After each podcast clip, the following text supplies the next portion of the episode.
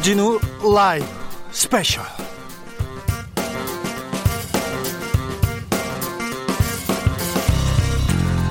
2020년 5월 16일 토요일입니다. 안녕하십니까. 주진우입니다. 토요일 이 시간은 일주일 동안의 주진우 라이브 방송 중에서 가장 재미있었던 부분만 주스 따, 짜듯 쭉쭉 짜서 쭉쭉 짜서 다시 모아듣는 그런 시간입니다. 토요일은 누구와 함께 KBS 김기아 기자와 함께 어서 오세요. 안녕하십니까. 한 주 잘 보내셨죠? 네, 그렇습니다. 이번 주 토요일 방송도 기대가 됩니다. 네. 제가 토요일 방송 하나만 이제 듣고 보셔도 일주일치 방송 다 본 것처럼 네. 정말 재밌는 부분만 싹싹 고르고 골라서 청취자 여러분들께 들려드리고 있습니다. 이거야말로 정통 시사 주간지죠. 그렇습니다. 아, 보면은 아니, 뭐 들어보시면 아시겠지만 다른 데서 정말 듣지 못했던 이야기가 많이 나와요. 사실 우리가 어, 언론 플레이를 안 합니다. 그 네. 기사를 작성해서 네. 이렇게 쭉 기사 기자들한테 던져 주거든요. 녹취록 만들어서 아, 그런 거. 안 합니다. 그러니까 안 하더라고요. 예. 안 하더라도 그 내용만으로도 이것만 들어도 워낙 알차기 때문에 자신 있기 때문에 이렇게 저희가 준비했습니다. 네. 그럼 본격적으로 아, 주진우 라이브 스페셜 한번 가볼까요? 네. 첫 번째는 어떤 장면입니까? 네. 마포서 홍익 지구대장 이지은 경정과 함께하는 코너죠. 월요일 지구를 지켜라. 네. 코너에서 가져왔습니다. 이지은 경정 캐릭터 특이하죠? 아 너무 재밌었어요. 네. 이거 정말 그 가능하면 유튜브로 찾아보시면 더 재밌을 것 같은데 정말 흥이 넘치는 분이시더라고요. 이분이 경찰 맞냐고 계속 지금 연락 오는데 경찰 맞습니다. 그렇습니다. 홍익 지구대장이고요. 아우 경찰들 나온 재원입니다. 그런데 네. 약간 분수예요. 글쎄. 아 근데 보통 이제 지구대 중에서 홍익 지구대 하면은 진짜 일이 많은 지구대 아니겠습니까? 사건 사고 제일 많고요. 제일. 클럽, 예. 유흥주점 많고요.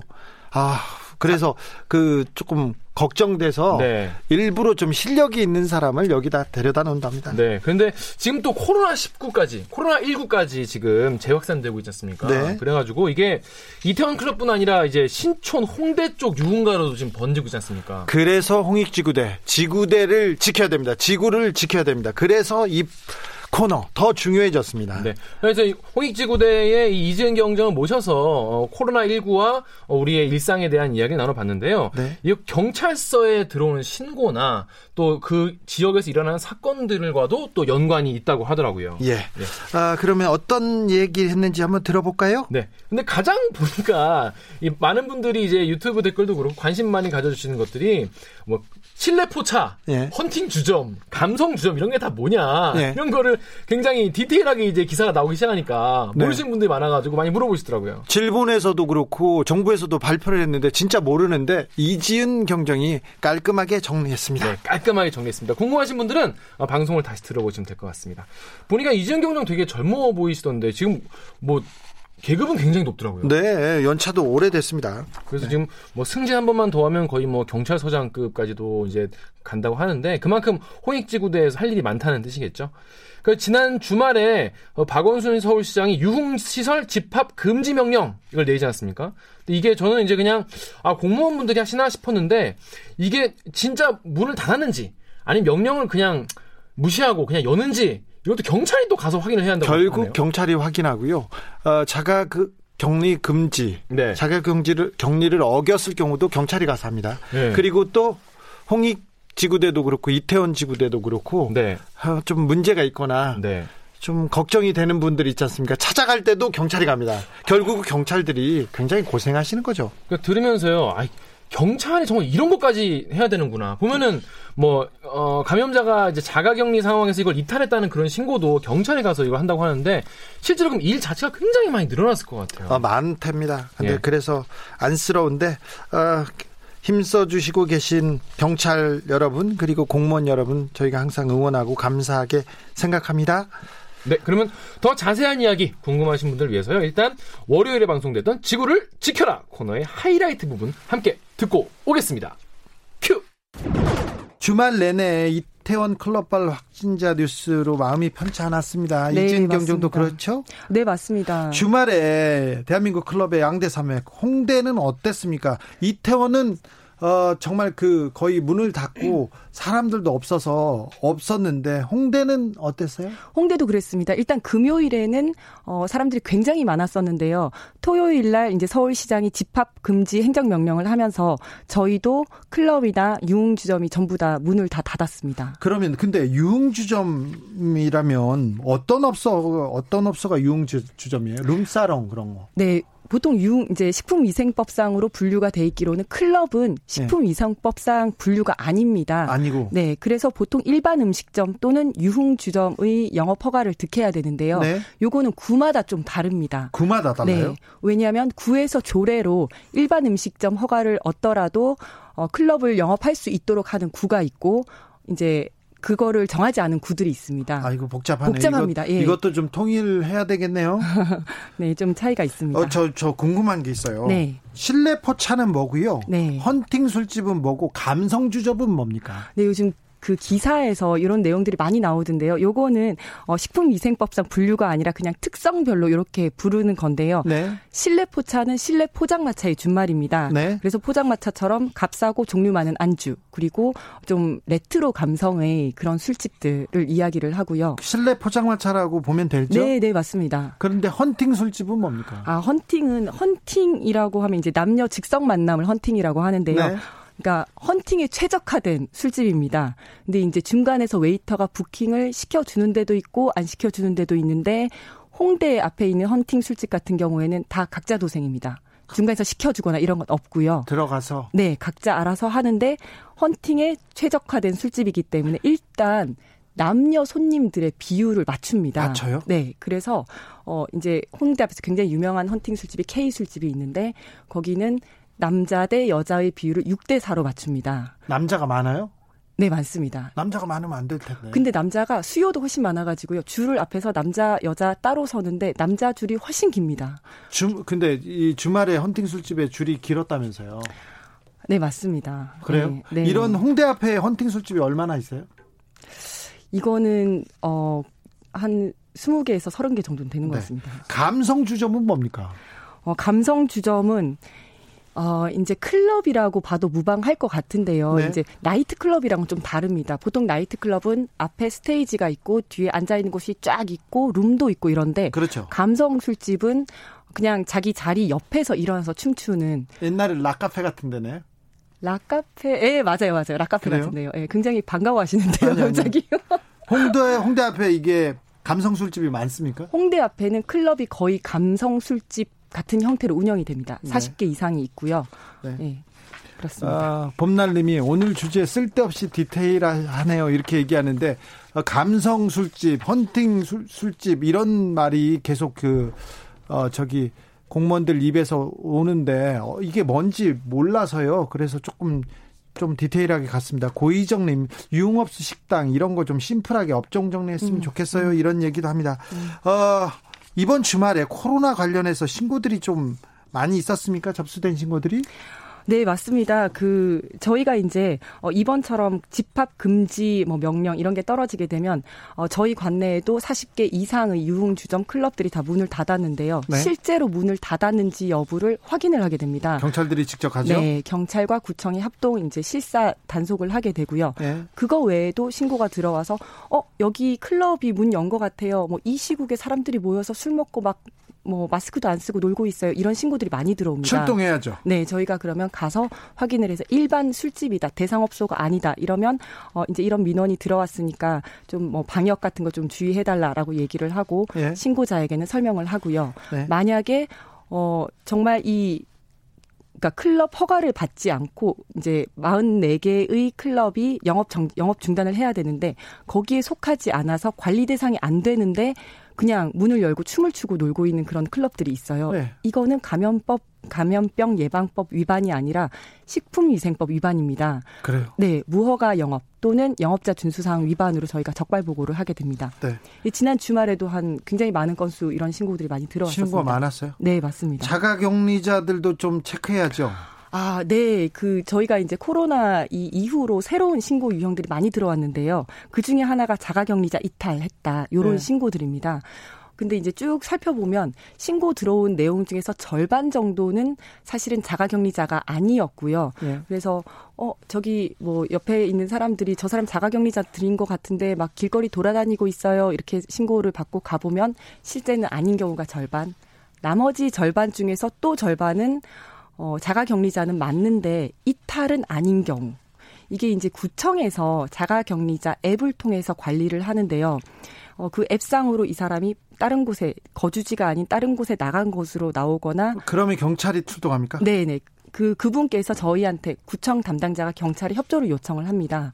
근데 그렇게 가서 보면 실제로는 집에서 자고 있느라고 전화를 못 받은 거여가지고 이탈이 아닌 경우도 있고, 근데 실제로 또 이탈을 하셔가지고 저희가 길거리에 나가서 찾아서 귀가 좋지 않은 사례도 꽤 있습니다. 경찰이 참 할 일이 많습니다. 참 감사하게 생각합니다. 8833님은 인권도 민주도 그 가치를 가질 만한 시민에게만 주어져야 합니다. 이태원 끝까지 숨고 이 사회에 해악을 끼친다면 혹독한 형사 민사 처벌로 처벌받는 본보기를 보고 싶습니다. 이런 지적하셨습니다. 코로나와 조금 다른 범죄와의 상관관계도 좀 살펴볼 수 있나요? 코로나 시대에 범죄 양상이 좀 바뀐 측면도 있나요? 어, 네, 맞습니다. 일단 전체적인 신고 건수는 줄었습니다. 신고 건수가요? 네, 전체적인 신고 건수는 줄었고요. 이 국민들이 그러니까 사회적 거리두기 하면서 집에 맞습니다. 집에 많이, 있고 예. 그러다 보니까 범죄도 사회 현상이기 때문에 사람들이 사회 생활을 좀 덜하고 덜 모이면 아무래도 신고도 줄고 범죄도 주는 것 같습니다. 예. 그런데 가정 폭력이 중간에 조금 늘었다가 이제 다시 좀 줄었는데요. 네. 어, 늘은 거는 좀 이제 어, 예상을 하기가 쉬울 것 같은데 네. 왜냐하면 집에서 사람들이 모여 있다 보니까 서로 이제 뭐 싸우기도 하고 갈등 상황도 생기고 이러다 보니까 가정 폭력이 늘었다가 다시 줄었습니다. 네. 근데 이 줄은 거에 대해서는 좀 여러 가지 분석들이 있습니다. 현장에서 보기에는 어떻습니까? 저희 관내는 원래 가정 폭력이 별로 아, 어, 없는 오케이. 없긴 하거든요. 네, 네, 없습니다. 그런데 어 이제 처음에는 갈등이 많아져 가지고 늘었다가 이제는 익숙해져서 줄었다라고 분석하시는 분들도 있고 네. 또 어떤 분들은 어 이제는 계속 집에 같이 있다 보니까 신고조차 이제 가정에서 약자들이 신고조차 못 하는 상황이다. 또 이렇게 분석을 하시는 분들이 있더라고요. 아, 후자 후자라면 너무, 너무 안타까울 것 같죠. 네. 네 그럼 안, 되, 안 네. 됐으면 좋겠어요. 어, 또 이태원 음. 클럽도 그렇고 신천지 때도 그랬는데 어, 경찰 분들은 이렇게 신고를 받으면 바로 출동해야 되잖아요. 근데 네. 저분이 신천지 뭐, 저분이 코로나 확진자인지 아닌지 모르는 상태에서도 가서 1차적으로 대면을 해야 되기 때문에 아, 이좀 지구대원들의 건강 좀 걱정이 어, 네. 많겠어요. 네, 정말 그 저희 지구대도 크고 작은 일들이 굉장히 많았습니다. 이제 감염 우려자와 접촉할 경우에는 해당 경찰관은 그 이제 격리가 되고 지구대도 어 그 일시 폐쇄 출입 통제가 되거든요. 아 그래요? 네, 네 그렇게 하는데 그래 그런 경우가 저희 지구대만 한 대여섯 번 있었어요. 있었습니다. 예. 아, 가슴이 철렁했겠네요. 네, 맞습니다. 그래서 어떤 경우에는 어, 어 이제 어떤 분이 그 영업 방해를 하셨어요. 영업 네. 방해를 해서 막 거기서 어, 시끄럽게 하고 술 먹고 막 난동을 피우셔서 저희가 현행범 체포를 해 왔는데 네. 지구대에서 수갑을 채워놨는데 이분이 막 시끄럽게 하면서 왜 나를 체포했어? 나를 빨리 풀어줘. 이러면서 계속 이렇게 말씀을 하시는 겁니다. 그래서 네. 저희가 선생님 뭐 때문에 체포되셨어요? 어쩌고 저쩌고 말을 좀 받아들이다가 계속 그렇게 하시니까 저희가 아 예 알겠습니다 이러면서 이제 무반응으로 대응을 했더니 네. 이분께서 갑자기 이제 콜록콜록 하시면서 나 코로나 걸린 것 같아 이렇게 말씀을 하셔가지고 네. 그래서 저희가 이제 보건소, 의사분, 그다음에 구급대원 다 와서 확인하고 체크했는데 네. 아닌 걸로 밝혀져가지고 그래서 어떻게 됐습니까 그분은? 그래서 사실은 이거를 그 위계에 의한 공무집행 방해로 예. 이제 입건을 할까 고민도 했었는데 사실 그 이제 그거를 적용하기에는 조금 미흡한 부분이 있어서 예. 네 그냥 이제 어 형사과로 인계를 했고요. 그 사람 나쁜 사람이네. 네, 처벌해야죠. 네, 그런 경우도 있었고요. 네. 또 어, 저희 관내 신천지 그 포교하시는 분들이 굉장히 많으십니다. 그래서 기도 모임도 많이 하셨었고 바로 이웃에는 그 교회도 있었었거든요. 네. 그래서 어 이제 폐쇄 결정 이제 31번째 확진자 이후에 폐쇄 결정을 했다고는 하는데 실제로 정말 폐쇄를 했는지 기도 모임은 안 하는지 이런 걸 저희가 확인을 해야 되잖아요. 근데 체크하러 가는 것도 무섭겠어요. 네, 맞습니다. 그래서 저희가 이제 이제 신고가 들어오거든요. 여기 신천지 분들이 막 설문조사하고 이러는 것 같아요라고 신고가 들어오면 저희가 가서 뭐라고 말씀을 드려야 되는데 확인도 안 한 상태에서 말씀을 드릴 수는 없으니까 일단 가서 이제 확인을 했습니다. 확인을 했는데 이제 이게 그 어, 가, 이렇게 그 치안 정보를 수집할 때는 강제력을 사용을 할 수가 없기 때문에 그 신천지 교회에 가서 잘 설명을 하고 임의적으로 이제 확인을 해야 되거든요. 그래서 제가 굉장히 똑똑하고 말도 잘하는 저희 직원을 보내서 아주 확인을 잘하고 안에 내부도 확인을 하고 폐쇄가 됐습니다. 앞으로도 뭐 기도 보임 안 한다고 합니다. 이렇게 해서 어 아주 잘했다 이렇게 했는데 그런데 다음 날 이 직원이 어. 갑자기 아파요?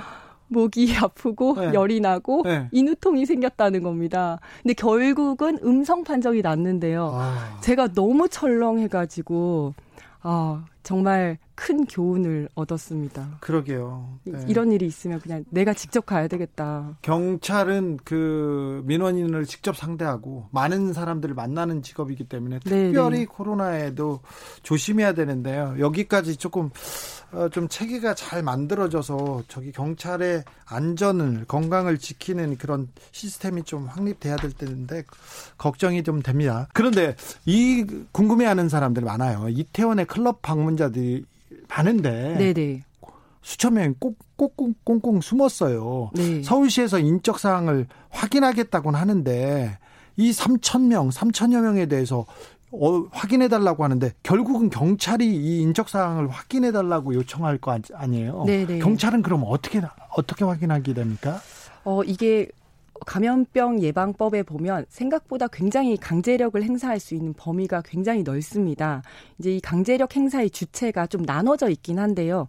보건복지부 장관, 질병관리본부장, 시도지사, 경찰 등으로 구분이 되어 있기는 하지만 네, 그래도 경찰이 해야죠. 경찰이 굉장히, 굉장히 많은 부분을 좀 하고 있고요. 김성진 님이 경찰이 이태원 클럽 이동전화 기지국 추적해서 잡아내는 건 쉬울 듯 한데요. 이런 지적하셨어요. 가능합니다. 가능합니까? 가능합니다. 네. 네. 그래서 그 이제 어디까지 강제력을 행사할 수 있는지를 설명을 드리면 네. 이제 요런 이제 제가 아까 주체가 여러 가지라고 했었는데 네. 요 분들을 그냥 다 합쳐가지고 당국이라고 얘기를 한다면 당국에서는 어떤 기관, 어떤 사인에게도 감염 의심자에 대한 전화번호, 주민번호, 주소지 등 개인정보, 예. 신용카드 정보, 예. 영상 정보, 출입국 정보, 그리고 휴대폰 위치 추적 까지 네. 요청하는 것이 가능하고 가능해요. 요청받은 자는 이에 따라야 합니다. 네. 그래서 예를 들어서 지금 클럽에서 이제 사람들이 다 거짓말로 전화번호를 쓴 거 아닙니까? 네. 그래서 신용카드를 조사를 하겠다 그랬잖아요. 네. 그러면 그 카드 명세서를 통해서 그 신용카드 회사에다가 이 명의자의 이름, 전화번호, 주소지를 받아서 이 사람이 어디 있는지 이제 실시간 전화번호가 예. 있으니까 실시간 위치 추적을 할 수가 있고요. 예. 또 전화 전화기를 꺼놨다면 주소지에 찾아가서 주소지가 있으니까 예. 필요한 조사를 또 할 수가 있습니다. 네. 아, 결국 경찰의 몫이 되겠네요. 경찰이 해야 할 부분이 좀 많을 것 같습니다. 네. 주진우 라이브 마포서 홍익지구대장 이지은 경정과 함께한 지구를 지켜라. 하이라이트 다시 듣고 오셨습니다. 방송 full 버전이 더 재밌는데요. 네, 이거 이건 제가 정말 강력하게 추천을 드립니다. 유튜브나 팟캐스트에서요. 주진우 라이브 검색하시고요. 5월 11일 월요일 2부를 들으시면 되겠습니다. 주진우 라이브 스페셜 KBS 디지털 뉴스부 김기화 기자 함께하고 있습니다. 다음 명장면은 뭔가요? 제가 명장면 이렇게 얘기하긴 좀, 좀 부끄러워요. 다음 장면은 어떤 건가요? 네. 네. 앞에서는 지금 코로나19와 경찰, 그리고 뭐 사건 이런 얘기를 들어보셨는데요. 그렇죠. 이번에는 또 코로나19와 영화, 에 대해서 이야기를 나눠보도록 하겠습니다. 코로나가 영화계에 미친 영향도 매우 큽니다. 그래서 이번에는 변영주 영화 감독 다들 많이 아시죠? 이분과 이야기를 나눴던 화요일 훅 인터뷰에서 골라왔는데요. 요즘 영화 업계가 정말 힘들다고 하죠. 네, 힘들어요. 예전에는 정말 그냥 데이트하면 당연히 영화 보러 갈까 이런 얘기를 했었는데 네. 요즘에는 뭐 영화 보러 가는 일이 거의 없을 정도로 네. 극장 관객이요 16년 만에 최저를 기록했다고 합니다. 매우 힘듭니다. 네. 저도 다큐멘터리 영화 만들었다가 저기 개봉을 못하고 울고 있습니다. 그렇습니다. 그 지금 직격탄을 맞으셨다고 들었는데 어떻게 계획을 어떻게 좀 세우고 계세요? 계획을 못 세우고 있습니다. 계획 자체를 아예 어, 해외 영화제에 보내기로 했는데요. 네. 깐느 영화제 지금 무산돼 가지고요. 아. 영화제도 해외 영화제도 취소되고 있어 가지고요. 계획을 아직 못 잡고 있습니다. 근데 지금 뭐 주진우 이 주진우 DJ님 뭐라 뭐라 부르죠? 감독 아니야. 주진우 감독님? 네. 아니에요. 주진우 기자님은 그래도 이 영화가 정말 완전히 내 생업을 다 하는 건 아니잖아요. 네. 그런데 이 영화 영화 이 산업에 종사하는 모든 분들 사실 우리가 감독이나 배우들만 알지만 영화 업계에 수많은 분들이 거기에 종사하고 계시지 않습니까? 네. 근데 그분들이 지금 다 어, 어려운 상황인데 이 경제가 어려워지면은 어려운 원래 어려웠던 분들이 더 어려워진다는 말이 있잖아요. 그렇습니다. 영화 스탭들이 특별히 특수 고용직으로 이렇게 어, 분류되는데 네. 이분들은 어디에서도 지금 보호를 못 받고 있어서 변영주 감독도 이 부분 굉장히 아쉬워했습니다. 특별히 이런 상황에서 이런 위기 상황은 그래도 블록바스터나 네. 돈이 있거나 그 힘 있는 데는 살아남아요. 네. 지금 개봉을 못해서 다 미뤄졌는데 네. 한두 영화는 할 수도 있잖아요. 그렇죠, 그렇죠. 넷플릭스로도. 가기도 하고 네. 그런데 독립 영화는 네. 진짜 어렵습니다. 그렇죠. 버틸 수가 있잖아요. 일단 뭐 자본이 있는 데는 버틸 수가 있는데 독립 영화 전용관, 특히 예술관 뭐 이런 곳이 있지 않습니까? 네. 이런 데가 작년과 비교했을 때 손실률이 100%라고 해요. 아예 영화 개봉을 못 하고 네. 그 개봉관을 못 잡아 서 그냥 사장되는 그런 독립 영화가 정말 많다고 합니다. 정말 저는, 안타까운데요. 저는 그, 그 배영주 감독님 하, 말씀하시는데 전반적으로 어떤 게 느껴졌냐면요. 독립 영화가 이제 지금 고사하고 있는 상황에 대해서 너무 마음이 아파서 영화를 좀 보러 가자라고 말을 하고 싶은데 이걸 또 걱정이 되니까 또 편하게 또 말씀을 못 하시더라고요. 그렇죠. 네, 영화를 봐주세요. 극장에 와주세요. 이 말을 못 하는데. 네, 참. 아무튼 인터뷰에서 한 칸씩 뛰어 앉아서 네. 그렇게 사회적 거리두기 하면서 영화 보면 된다 이런 얘기도 했고 자동차 극장도 이용할 대안이 된다 이런 얘기가 나왔는데 음 어떤 내용인지 한번 들어볼까요? 네, 그러면 더 자세한 이야기를 듣기 위해서요. 화요일에 방송됐던 훅 인터뷰 하이라이트 부분 함께 듣고 오시겠습니다. 큐. 영화계 주변에서는 다 힘들다고 이렇게 하는데 진짜 영화계 상황 어떻습니까? 지금 원래 왜 경제가 어려운 사람이 더 어려워지잖아요. 네. 바꿔 말하면 영화 이 산업에서 극장 쪽도 독립영화 전용관, 예술관이 더 어려워요. 아, 그래요? 예. 왜냐면 원래 어려웠으니까. 네. 그러니까 제가 여기 방송 나오기 전에 잠깐 여쭤봤더니 관계자한테 어, 작년도 대비해서 100% 손실인 곳이 너무 많은 거예요. 작년에 작년에도 그닥 좋은 상황은 아니었을 텐데. 예. 독립 영화 쪽이 그렇게 관객분들이 많이 오시진 않으니까. 네. 근데 작년에 대비해서 100% 손실인 곳이 대부분이고 그 중에서 가장 괜찮다는 곳도 손실이 50%가 넘어요. 아, 네. 그러니까 사실은 그 영화를 본다는 거는 다양한 방식으로 있지만 그 중에서도 가장 중요한 건 결국 극장이라는 공간에서 불특정한 사람들과 함께 무언가를 공유하는 시간을 갖는 거잖아요. 네. 근데 이제 그런 극장을 통해서 그 시민들과 만나야 되는 문화산업, 이를테면 영화, 예. 공연, 예. 뭐 뮤지컬이나 연극 이런 쪽이 지금 가장 어렵고 이제 힘든 거고 이게 가장 중요한 시장이 어려워지는 거니까 네. 뭐 바꿔 말하면 투자도 어려워지는 거고 제작도 어려워지는 거죠. 거의 스톱했다고 그렇죠. 예, 봐, 봐도 되는데 이게 그래도 4월 달, 5월 달 지나면서 좀 나아지래라는 기대가 있으면 그렇죠. 그러니까 사실은 좀 좋아졌었어요. 극장 아, 관객 수가 조금 늘기 시작했었어요. 조금 늘기 시작하다가 하다가 이제 지금 다시 확산이 조금 되면서 네. 갑자기 훅 떨어졌거든요. 그러니까 무섭 무서우시잖아요. 사람 많은 곳에 가기가 무서우신데 네.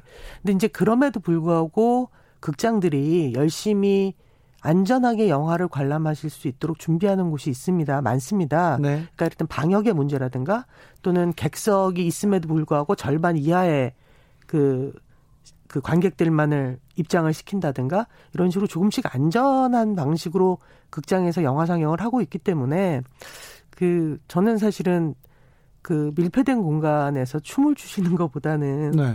영화를 보시는 게 조금은 더 안전한 건 아닌가 뭐 이런 생각도 들지만 여하튼 어려운 건 어려운 거죠. 그렇죠. 7211님이 변영주 감독님 나오셨다길래 저녁 준비하다 놓고 손 놓고 문자 보내요. 감독님 팬이에요. 영화인들의 삶을 누구보다 잘 아시는 분이 말씀해 주시니 마음이 더 아리네요. 영화인들 힘내세요. 이런 문자 주셨습니다. 감독님 팬이에요. 이런 분들 많습니다.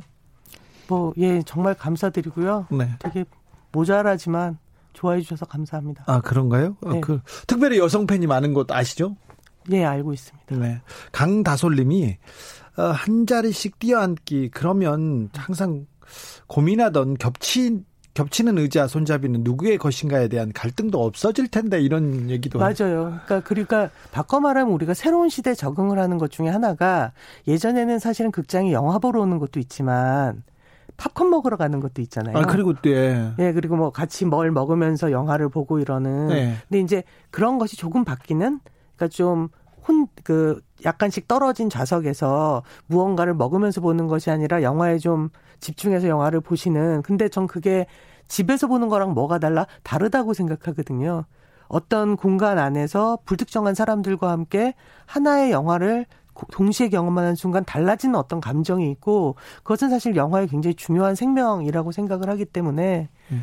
그 지금 안 그래도 바로 이런 상황에서 독립예술영화 전용관들이 그 이벤트를 하고 있어요. 어떤 독립 영화를 살리자고 네. 그 인디 피크닉이라는 이름으로 그러니까 인디 그러니까 독립 영화 소풍이다라는 예. 이름으로 작년하고 올해까지 굉장히 좋았던 독립 영화들을 순회 상영을 하고 있거든요. 네. 서울에서도 상영을 하고 있어요. 그리고 정말 어려운 환경에서도 방역에 철저히 임하는 그 시네마테크들이니까요. 네. 혹시 인터넷에서 인디 피크닉이라고 쳐보시면 좀 의미 있는 그 영화들을 보실 수 있을 거라고 생각을 아, 네. 합니다. 독립 영화로 소풍 가시길 바랍니다. 네.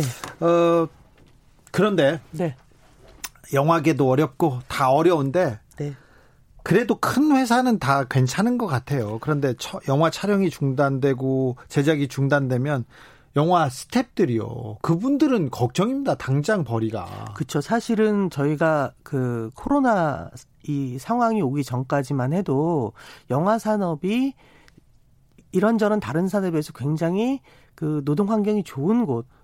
그리고 제일 먼저 문화 문화계에서는 제일 먼저 그런 노동 환경을 만들어 가는 예, 개선을 곳이었잖아요. 했어요. 네. 그러니까 주 52시간 노동이라든가 또는 4대 보험에 가입한다라든가 뭐 그 최저임금을 보장한다든가 이런 다양한 것들을 해냈거든요. 굉장히 오랜 시간에 걸쳐서 많은 사람들이 함께 힘을 모아서 해낸 거죠. 네. 근데 그게 코로나와 함께 순식간에 산업이 위축되면 사실은 제일 먼저 영향을 받는 게 스탭들. 예. 그러니까 고용의 문제가 있을 거고 또는 두 번째로는 환경 자체 그 고용의 문제가 생기면 필연적으로 환경이 흔들리게 되잖아요. 네. 좋은 환경이. 그래서 어 개인적으로는 스탭들도 굉장히 큰 문제고 또는 시나리오를 쓰는 창작자 또는 뭐 저처럼 연출을 준비하는 창작자 같은 경우에도 계약이 쉽게 될 수가 없지 않습니까? 미래를 그렇죠. 알아야 계약이 되니까. 예. 그러니까 저희는 이제 계약을 해서 돈을 벌게 되는 사람들이니까 그런 면에서 여러 가지 힘들죠. 그래서 사실은 많은 분들이 어 지원이 필요하다고 얘기를 하면서도 사실은 대한민국 지금 전체가 어려운데도 버티고 있는 건데 우리도 힘들다고 해도 되나? 뭐 이런 생각도 되게 많이 하게 되고 그런 것 같아요. 아, 네. 지금 분위기는. 아니 다 힘든데 그래도 음. 힘들다고 해도 되죠. 지금 산업이 계속 무너지고 음. 있으니까. 선우의 히든 와이프님이 이런 문자 주셨어요. 영화 빨리 보러 가고 싶네요. 작년에 한 달에 10번씩 극장 가던 때가 너무 그리워요. 극장을 가고 친구를 만나서 극장을 가는 그런 일상이 이제 음. 조금 아, 그리워야 될 대상이 돼 버렸습니다. 그렇죠. 그러니까 사실은 아마 한국 영화가 되게 잘 되고 막 세계적으로도 알려진 거에 가장 큰 공을 세우신 분들은 전 영화를 사랑해준 한국의 시민들이라고 생각해요. 예. 이렇게 극장에서 영화를 자주 봐주시고 즐겨주셨기 때문에. 예. 근데 이제 그런 세상이 다시 올 수 있게 하려면 어려운 사람들이 쓰러지진 않고 있어야 되잖아요. 예. 그게 제일 중요한 것 같아요. 그런 분들이 쓰러지지 않게 하려면 그 고용보험 의무가입 이런 거 그리고 네. 좀 국회나 아니면 정부에서 좀 제도로 이 스탭들을 이 영화인들을 좀 그그 그 보조해주는 음. 이렇게 지탱해주는 그런 좀 장치가 필요한 거 아닙니까? 그렇죠. 그래서 사실은 고용보험 확대 대상이 예술인이 포함이 되게끔 지금 했는데 네. 그 문제는 특수 형태 근로 종사자들을 제외시켰잖아요. 예. 이분들도 거의 특수 형태인데. 예, 왜냐하면 예술인 그럼 되게 있어 보이지만 실제로는 계약이 먼저 되는 사람도 있고 스스로 그냥 무언가를 어렵지만 써서 나중에 그 완성된 걸로 계약하는 사람도 있고 계약의 형태는 되게 다양하잖아요. 네. 그런데 여기서 특수고용 형태를 제외해버리면 거기 분명히 사각지대가 생길 거고 사실 이 법은 기억하실지 모르겠습니다만 그 고 최고님이라고 예. 시나리오 작가 계시잖아요. 돌아가신 예. 이제 그분의 앞을 보면서 만들어 그러니까 발생하게 된 법 중에 하나인데 이런 것들을 아 이건 지금 복잡하니까 뒤로 밀어. 라는 것은 되게 사실은 무서운 얘기일 수 있거든요. 그러니까 지금 안전망 없으면 바로 떨어져서 죽을 수도 있는데 야, 안전망 여기도 설치하는 건 복잡하니까 내일 하자. 이거 되게 위험한 거라고 생각을 계속 해요. 계속 미루고 미루었지 않습니까? 예, 그러니까요. 그래서 20대 국회가 아직도 만약 가능하다면 이런 문제들 또는 뭐 지금 과거사법을 비롯한 여러 법에 대, 여러 법안에 대해서 적어도 털고 가셔야 나중에 20대 국회 하면 그래도 이런 걸 해냈어라는 게 남지 않을까 싶다는 생각이 많이 들어요. 네. 국회에 너무 많이 바라는 것 같습니다. 국회의원들 아시면서 그러세요. 그 나이가 드니까 자꾸 바라는 게 이렇게 단순해집니다. 아, 그런가요? 네. 네. 루스님이 언론에서부터 먼저 천만 관객, 천만 돌파 이런 거 그만 좀 강조해야 합니다. 궁극적으로 다양성 부재가 영화 수준 산업을 위축시키고 있습니다. 이런 지적도 했습니다. 아, 맞는 말씀이십니다. 네. 사실은 우리가 흔히 독립 영화나 다양성 영화를 가리켜서 방부제라고 얘기할 때가 있어요. 네. 영화가 상업적인 것을 바라보면 막 전진하다 보면 해서는 안 되는 고민을 할 때가 있거든요. 예. 그럴 때 바로 이런 영화들이 야 거기 너무 너무 갔어 일로 와. 우리 사람 사는 세상에서 만드는 영화인 거잖아. 일로 와. 라고 하는 의미에서도 독립 영화가 기반이 되고 되게 조, 중요하다고 생각을 네. 하는데 이 부분을 위해서 어 뭐 영화진흥위원회는 물론이거니와 좀 진지하게 어떻게 살릴 것인가 그러니까 어떻게 수혈해 줄 것인가, 어떻게 링거를 꼽아 줄 것인가, 어떻게 산소호흡기 줄 것인가, 되게 구체적이고 진심 어린 마음으로 지원책을 고민하셨으면 좋겠어요. 조타님이 그래도 요즘 벌새, 매기 같은 좋은 독립 영화들 많이 만들었어요. 2019년 독립 영화의 부흥의 해였죠. 올해는 더 탄력 받아서 다양한 영화들 볼수 있었을 텐데 코로나 사태가 너무 아쉬울 뿐입니다. 맞습니다. 작년은 정말 꿈 같은 한 해였죠. 저 같은 그 나이 든 사람 입장에선 그 야, 이렇게 젊고 훌륭한 여성 감독들이 특별히 여성 감독들이 예, 훌, 이렇게 훌륭하실 예, 네. 우후죽순 나타나 주나 너무 네. 감사했고 이제 그 친구들이 불을 지핀 이 멋진 독립 영화들을 오래 이어갔어야 되는데 네. 이제 그렇지 못했던 것 특히 이제 그런 독립 장편 영화나 다양성 영화의 관객과 만날 수 있는 거의 유일한 출구가 시네마테크 독립 영화 전용관이거든요. 네. 예술관. 네. 근데 이제 그런 곳이 지금 완전히 그 아까도 말씀드렸지만 100% 손실이 나고 있기 때문에 예. 그러니까 되게 안타까운 일이고 그래서 그 세이브 더 시네마라는 운동도 버려 버리고 있어요. 그러니까 어떻게 극장을 구할 것인가. 이게 사실은 뭐 우리나라만 코로나를 겪고 있는 게 아니잖아요. 그래서 뭐 프랑스라든가 뭐 유럽의 다른 나라들 또는 뭐 일본 같은 나라에서 어떻게 지역에 있는 조그마한 시네마테크 어, 독립예술영화 전용관을 살릴 것인가라는 운동을 다양하게들 하고 있는데 그 중에 하나가 세이브 더 시네마라는 운동을 하고 있습니다. 네. 제가 그 나의 촛불이라고 다큐멘터리 영화 제작했거든요. 아, 예. 그 만들었어요. 김의성 김의성 배우랑 네. 하셨죠. 예. 근데 3월 달에 개봉하려고 했는데 코로나에 직격탄을 맞았습니다. 음. 나름대로. 네. 아, 그럼 세상 일이 쉽지 않구나 이렇게 생각했는데 저희들은 작은 규모였고 음. 저희들끼리 이렇게 만들었기 때문에 그 그나마 감내할 수 있는데 정말 한 평 뭐 수년을 이렇게 기획하고 제작하고 이렇게 만들다가 이렇게 좌절을 맛보면 굉장히 어려울 것 같습니다. 아무래도 그렇죠. 예를 들어서 최근에 그 사냥의 시간이라는 영화가 네. 그 다른 그러니까 극장에서 개봉을 안 하고 다른 방식으로 개봉을 했잖아요. 예. 근데 이제 그럴 경우에 과연 이 영화가 극장에서 상영했을 때만큼 사람들의 관심이나 호응을 얻고 있는가. 그러니까 야, 우리 영화 한 편 볼까? 뭘 볼까? 이거 보자 하고 가서 보여지는 어떤 향유와 예. 야, 뭐 이것저것 되게 많은데 이 중에 뭘 골라서 잠깐 보다 자지? 네. 라는 공간의 향유는 분명히 다른 지점이 있거든요. 영화관에서 보는 영화와 예. 아무리 큰 화면이라도 집에서 누워서 보는 영화는 완벽하게 다른 예. 다른 얘기지 않습니까? 그렇죠. 그래서 그 정말 열심히들 작은 극장들이 방역 열심히 하고 있습니다. 네. 조금 믿어주시고 예매를 한번 해, 조, 그 어떤 영화 있는지 궁금해 해주시면 버틸 수 있는 힘이 클 것 같다고 생각을 하고 있어요. 주진우 라이브.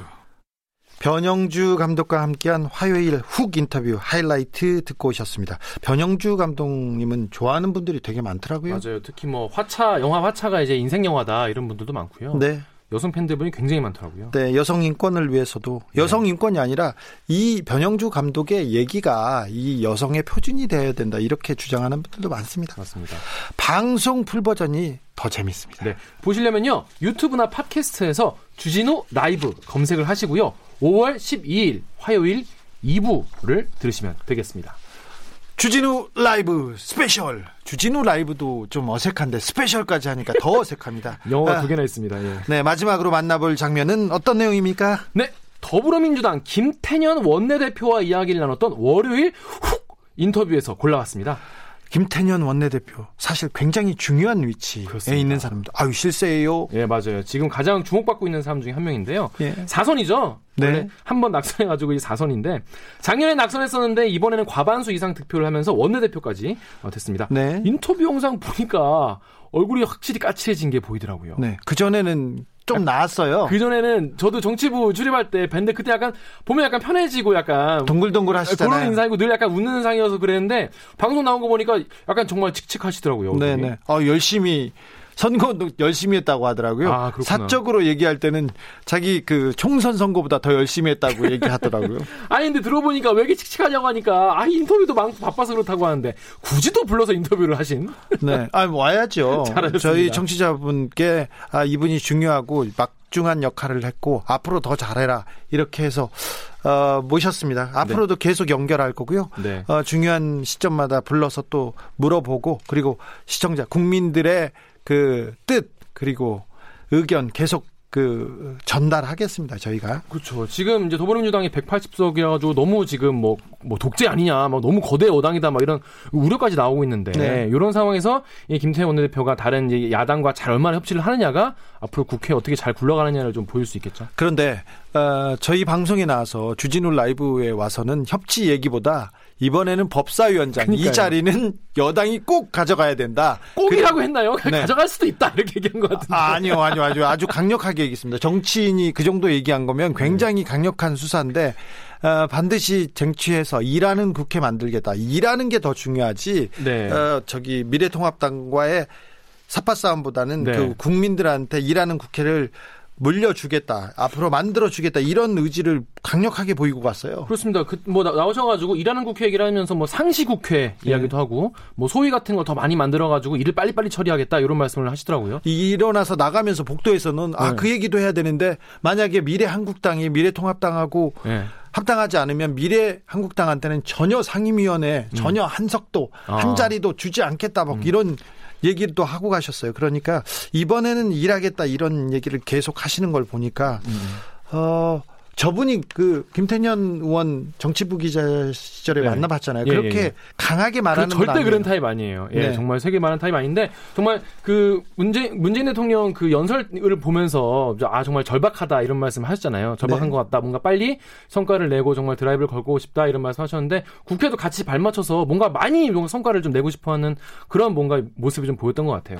김태년 원내대표와 미래통합당 주호영 원내대표 그 둘 간의 이 화 합, 케미 이거 어떻게 될지 좀 걱정인데 그러니까요. 어 그래도 미래통합당에서 내세울 수 있는 가장 좋은 카드 네. 그리고 더불어민주당에서 내세울 수 있는 가장 좋은 카드가 나섰다고 생각하고 에이스들끼리 잘 해낼 수 있으리라고 봅니다. 네.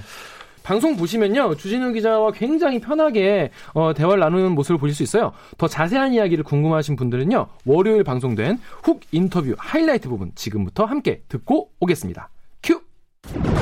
큐. 원내대표 취임 후에 내가 이거는 좀 하겠다. 음. 좀 포부. 지금 가장 좀 중점 두고 있는 사안이 있습니까? 그러니까 모든 일은 네. 체계가 갖춰져야 일을 하는 거 아닙니까? 시스템이 갖춰져야 그 시스템 위에서 매우 안정적으로 일을 할 수가 있는 거 아니겠습니까? 네. 그래도 메시처럼 혼자 드리블 해가지고 좀 해주세요. 아, 네. 글쎄요. 그게 개인기로 할 일이 아닙니다. 네. 국회 국회는 아니, 많은 국민들께서 웃지 마시고 개혁해라. 네. 개혁해라 이렇게 주문을 하고 계셔요. 네네. 예. 네. 그럼 국회 개혁의 핵심은 뭐냐 도대체? 네. 지금까지는 국회 개혁 그러면 맨날 특권 내려놓기 이런 것만 이야기를 했는데 예, 예. 본질은 일하는 국회 시스템을 만드는 거거든요. 예. 그러면 이 시대에 맞는 일하는 국회 시, 시스템, 시스템이란 도대체 무엇이냐? 아까 말씀드렸듯이 혁신의 시대, 4차 산업혁명의 시대, 더더욱이나 이 코로나 위기를 극복하, 코로나 이후를 대비해야 되는 이 시대에 있어서는 속도를 빨리 해주는 게 대단히 필요합니다. 그렇죠. 예, 결정의 속도를. 음. 그런데 또 국회 고유 기능 중에 하나가 수기의 기능이거든요. 갈등 해소와 이해관계 조정. 네. 예. 그러면 이 수기의 총량을 유지하면서 결정을 빠르게 하려면 어떻게 해야 되느냐? 상시국회. 정해진 날짜에 본회의 열리고 정해진 날짜 되면은 어김없이 상임위 열리고 법안 소위 열리고 그렇죠. 예, 또 법안 소위도 한 개 가지고 저 많은 양의 법안이 들어오기 때문에 한 개 가지고는 부족하다. 그 두 개, 세 개 복수로 운영하고 아 소, 소위를요? 예, 예. 네. 지금 지금 18개 중에 8개는 복수 소위를 운영하고 있거든요. 예, 법안 예. 소위를. 물론 그건 이제 부처가 다르기 때문에 소관 부처가 복수이기 때문에 복, 복수 법안 소위를 운영하고 있는 건데 꼭 복수 부처가 아니더라도 충분히 의원 의원 숫자가 많으니까 그 의원들 저기 배치하면은 법안 법안 소위를 복수로 운영할 수 있거든요. 그러면 빠, 트랙이 빨라지잖아요. 네. 예. 그런 그런 제도 개선이 필요한 거죠. 아, 그 아까 국회 뭐 기능 중에 하나가 수기 합의 이렇게 얘기했는데 뭐 그렇게 안 보이고 깔아 뭉개기, 깔고 뭉개기 이렇게 보이는데 특별히 법사위에 법안이 법사위만 가면 잠자요. 근데 법사위원장은 야당에서 위원장을 하고 있고 그리고 법사위원장이 또 중요한 사안, 사안을 결정을 안 하고 외유를 간다든지 지방 가가지고 그런 경우 많았지 않습니까? 네. 16대 때까지는 법사위는 여당이 가졌었어요. 그랬죠? 16대 때까지. 네. 근데 17대 때, 그 2004년도인데 열린우리당 우리가 여당일 때 네. 이제 야당에게 양보를 하면서 이상한 관행이 생긴 거죠. 법사위는 야당이 갖는 걸로. 이거 그러니까 여야의 문제가 저는 아니라고 보는데요. 네. 이제 법사위의 법사위를 마치 게이트 야당은 게이트 키퍼처럼 생각을 하는 겁니다. 그렇죠. 예.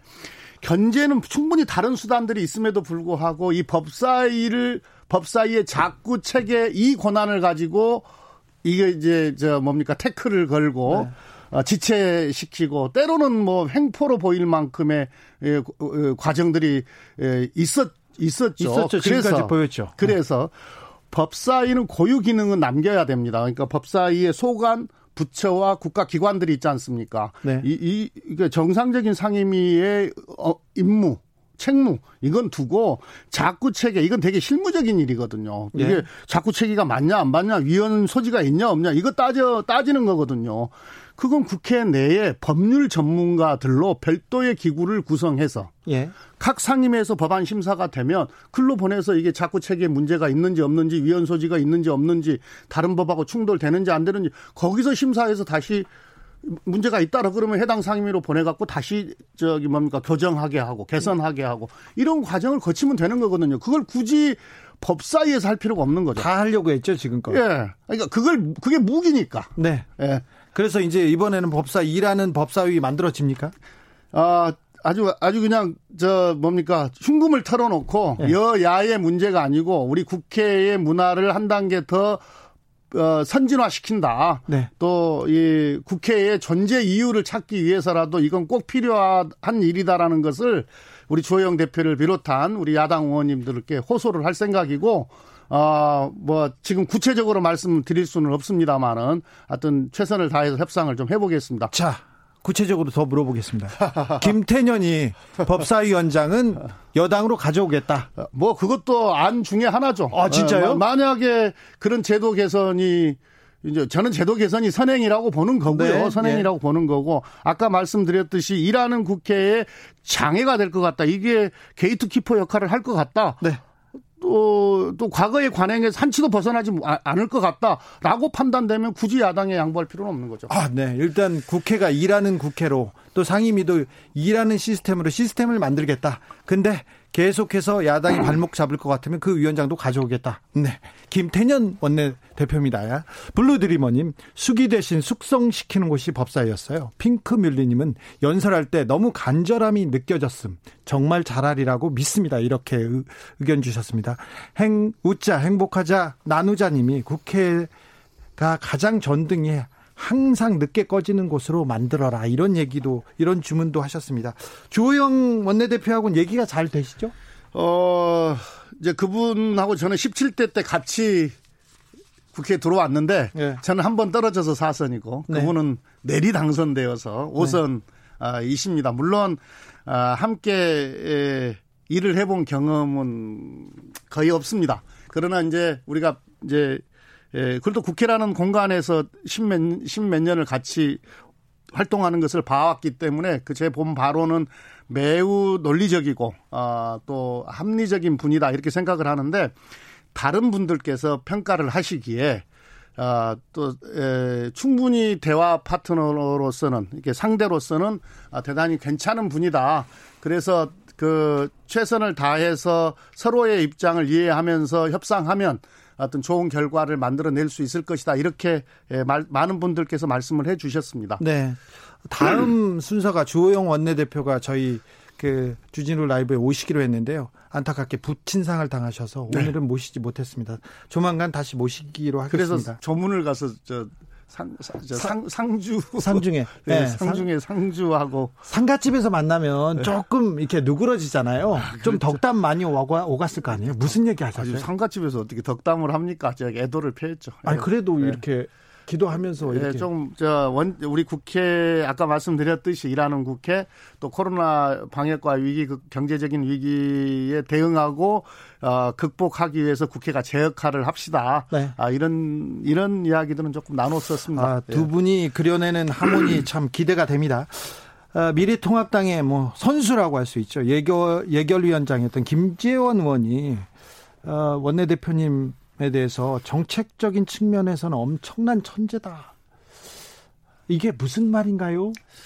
뭐 정확하, 정확하게 오딩이 뭐였는지 모르겠는데요. 천재라고 있어요. 정치 천재. 밥 사주셨어요? 그, 그분이. 네. 아, 근데 미래통합당 의원들도 아, 김태년하고는 얘기가 된다. 다 그렇게 얘기합니다. 예, 예. 좀 비결이 뭡니까? 이렇게 누구든 어떤 사람하고도 이렇게 소통이 잘 된다는 이 얘기는 듣지 않습니까? 예, 제가 억지를 부리지 않습니다.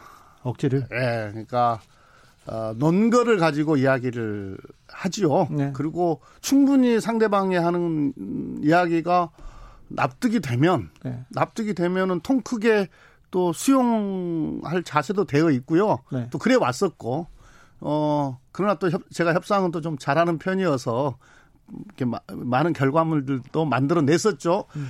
근데 이제 그분들께서 어, 이게 저하고 협상해 보셨던 분들은, 저하고 또 일을 해 보셨던 해보셨던 분들은, 어, 괜찮은 상대라고 저를 평가를 하는 걸 종종 듣습니다. 네. 그건 제가 책임을 져주거든요. 아, 그래요? 예, 그러니까 합의가 된 사안에 대해서는 제 선에서 해결을 해주거든. 네. 내가, 내가 가서 좀 물어보고 올게. 이런 거 안 하거든. 네. 내가, 저, 저. 제가 훅 들어가서 질문하려고 했더니 훅 자랑을 해가지고 제가 좀 당황했습니다. 어, 네, 알겠어요. 책임지는 정치인 어, 김태년 원내대표입니다. 초선이었던 예. 열린우리당 시절에 초선이셨죠? 예. 그때 열린우리당이 봉숭아학당이라고 칭해지고 그때 그 광경을 많이 보셨기 때문에 지금 어, 180석의 거대 여당을 어떻게 이끌어 가야 될지 그런 생각도 좀 많이 하시죠? 네네. 네. 그때 108번 내라 그랬죠. 초선 108명. 네. 어, 어마, 어마어마한. 지금 저 그때 당시 우리 초선이 지금 미래통합당하고 미래한국당 합친 숫자보다 많습니다. 그러네요. 108명이었습니다. 예, 예, 네. 그러니까 엄청 낮죠. 그때는 이제 아 그래서 열정은 넘쳤으나 네. 이게 어떻게 보면은 당 내에서 정돈이 안 되면서 어 중구난방의 에, 의 모습이 좀 있었고 특히 당시 열린우리당 때는 의제를 세팅하는 데 있어서 의제를 세팅하는 데 있어서 실패를 했던 것 같아요. 그러니까 우선 일이라고 하는 것이 모든 일을 한꺼번에 하면 좋으나 또 정치인은 또 꼭 그런 것만은 아니거든요. 앞서서 해야 될 일이 있고 또 또 좀 뒤따라가면서 해야 될 일이 있는데 그때는 다 그냥 병렬적으로 놓고 한꺼번에 하려고 했던 조금 무리가 있었습니다. 그러니까 의제 어 수, 세팅 순서 잡는데도 이렇게 좀 어, 능숙하지 못했다, 어, 좀 미숙했다. 그래서 그게 이제 우리 우리들한테는 크게 교훈이 됩니다. 네. 예, 그때 그 과정들을 한번 거쳤었기 때문에 특별히, 예, 지금은 대표님께는 예, 지금은 뭐 어, 의제 세팅이나 늘 염두에 두고 있고 매우 정돈된 어, 그런 과정들을 거치려고 하고요. 그럼에도 불구하고 어, 우리 초선 의원님들이 갖고 있는 어떤 열정, 전문성 이건 뭐 120% 살려줘야 됩니다. 네, 네. 남냠님도 우리 소중한 청년 당선자들 잘 좀 챙겨주세요. 네, 이런 네. 네, 네. 미래통합당이 어느 정도 좀 정리가 돼야 될 텐데 어, 어떻게 되리라고 봅니까? 주호영 원내대표가 오긴 했으나 비대위도 꾸려진다고 하지 어떻게 될 것 같습니까? 그건 그뭐 미래통합당의 사정은 제가 정확하게는 알 수가 그래도 예측하고 계시잖아요. 경우의 수를 넣고. 아, 글쎄요. 뭐 경우의 수는 복수니까 네. 복수의 경우의 수에 맞춰서 우리가 어떻게 이제 대응해야 되겠다 이런 생각들은 있지만 제가 여기서 어떻게 될 것 같다 이렇게 예측하는 건 조금 힘들 것 같아요. 네. 네. 그래도 누가 와도 잘한다. 김태년은 잘, 잘 해낼 수 있다. 이 얘기는 하셔, 하셔. 어, 잘, 당연히 잘해야죠. 그럴까요? 예. 주진우 라이브. 더불어민주당 김태년 신임 원내대표와 함께한 월요일 훅 인터뷰 하이라이트 부분이었습니다. 주호영 신임 원내대표도 훅 인터뷰에 김태년 원내대표 다음 코너에서 모시기로 했었어요. 그런데 네. 갑작스럽게 부친상으로 못 오시게 됐는데 네. 주호영 원내대표도 조만간 스튜디오로 모셔서 저희가 청취자분들께 선 보이겠습니다. 그리고 궁금한 거 저희가 대신 다 물어보겠습니다. 그리고 방심할 때 훅훅 들어가서 훅 인터뷰 예, 잘 만들겠습니다. 그 김태년 원내, 원내대표도 김태년 원내대표도 이 주호영 미래통합당 이 신임 원내대표를 처음 상견례 한 게 그 상가집 집을 가서 조문을 가서 처음 인사를 드렸다고 하죠. 네. 네. 어, 둘간에 둘간이 이번에는 일하는 국회로 좀 두 분이 좀 만들어 주셨으면 이끌어 주셨으면 하는 바람이 있습니다. 네. 어, 어디서 이 김태년 원내대표 방송 풀 버전 들을 수 있죠? 예, 유튜브나 팟캐스트에서요. 주진우 라이브 검색하시고요. 5월 11일 월요일 1부를 들으시면 되겠습니다. 주진우 라이브 스페셜. 아이고 어렵다. 오늘은 어떠셨습니까, 김기아 기자님? 아, 아무래도 이 코로나 19가 거의 이제 약간 종식 단계인가 싶었는데 또 확 번지면서 관련된 뉴스가 많이 나왔던 것 같아요. 절대 끝날 때까지 진짜요. 끝난 게 아닙니다.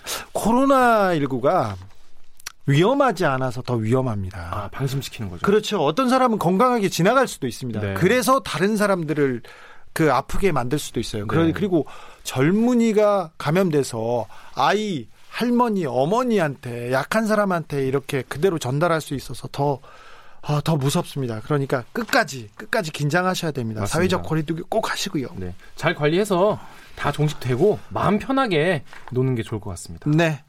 주진우 라이브 포스터로 엽서도 만들었습니다. 아이고 뭐 좀 부끄러운데요. 엽서 가지고 싶은 분들 이게 큰 선물이 되지 않을 거라는 전 그렇게 주장했는데 그래도 우리 제작진이 정성스럽게 만들었습니다. 제가 사인은 해서 보내겠습니다. 아. 엽서 받고 싶은 분들 카카오톡 플러스 친구에서 주진우 라이브 검색해서 엽서 내놔라. 내놔라. 이렇게 메시지 보내시면 바로 드리겠습니다. 바로 받쳐 올리겠습니다. 김기아 기자 오늘 수고 많으셨습니다. 네. 오늘도 이제 주진우 라이브 지난주 거 다 한번 모아서 보내드렸는데 어떠셨는지 모르겠고요. 댓글이나 이런 걸로 어, 다음 주에는 어, 이러 이런 거 뭐 해달라 이런 거 요청을 해주시면은 어, 아이템 고르는데 한번 참고를 하겠습니다. 감사합니다. 저희는 무조건 청취자 뜻대로 그렇습니다. 하라는 대로 하겠습니다. 청취자 주, 킹입니다. 주진우 라이브 스페셜 여기서 마치겠습니다. 저는 다음 주 월요일 5시 5분에 오후 5시 5분에 돌아오겠습니다.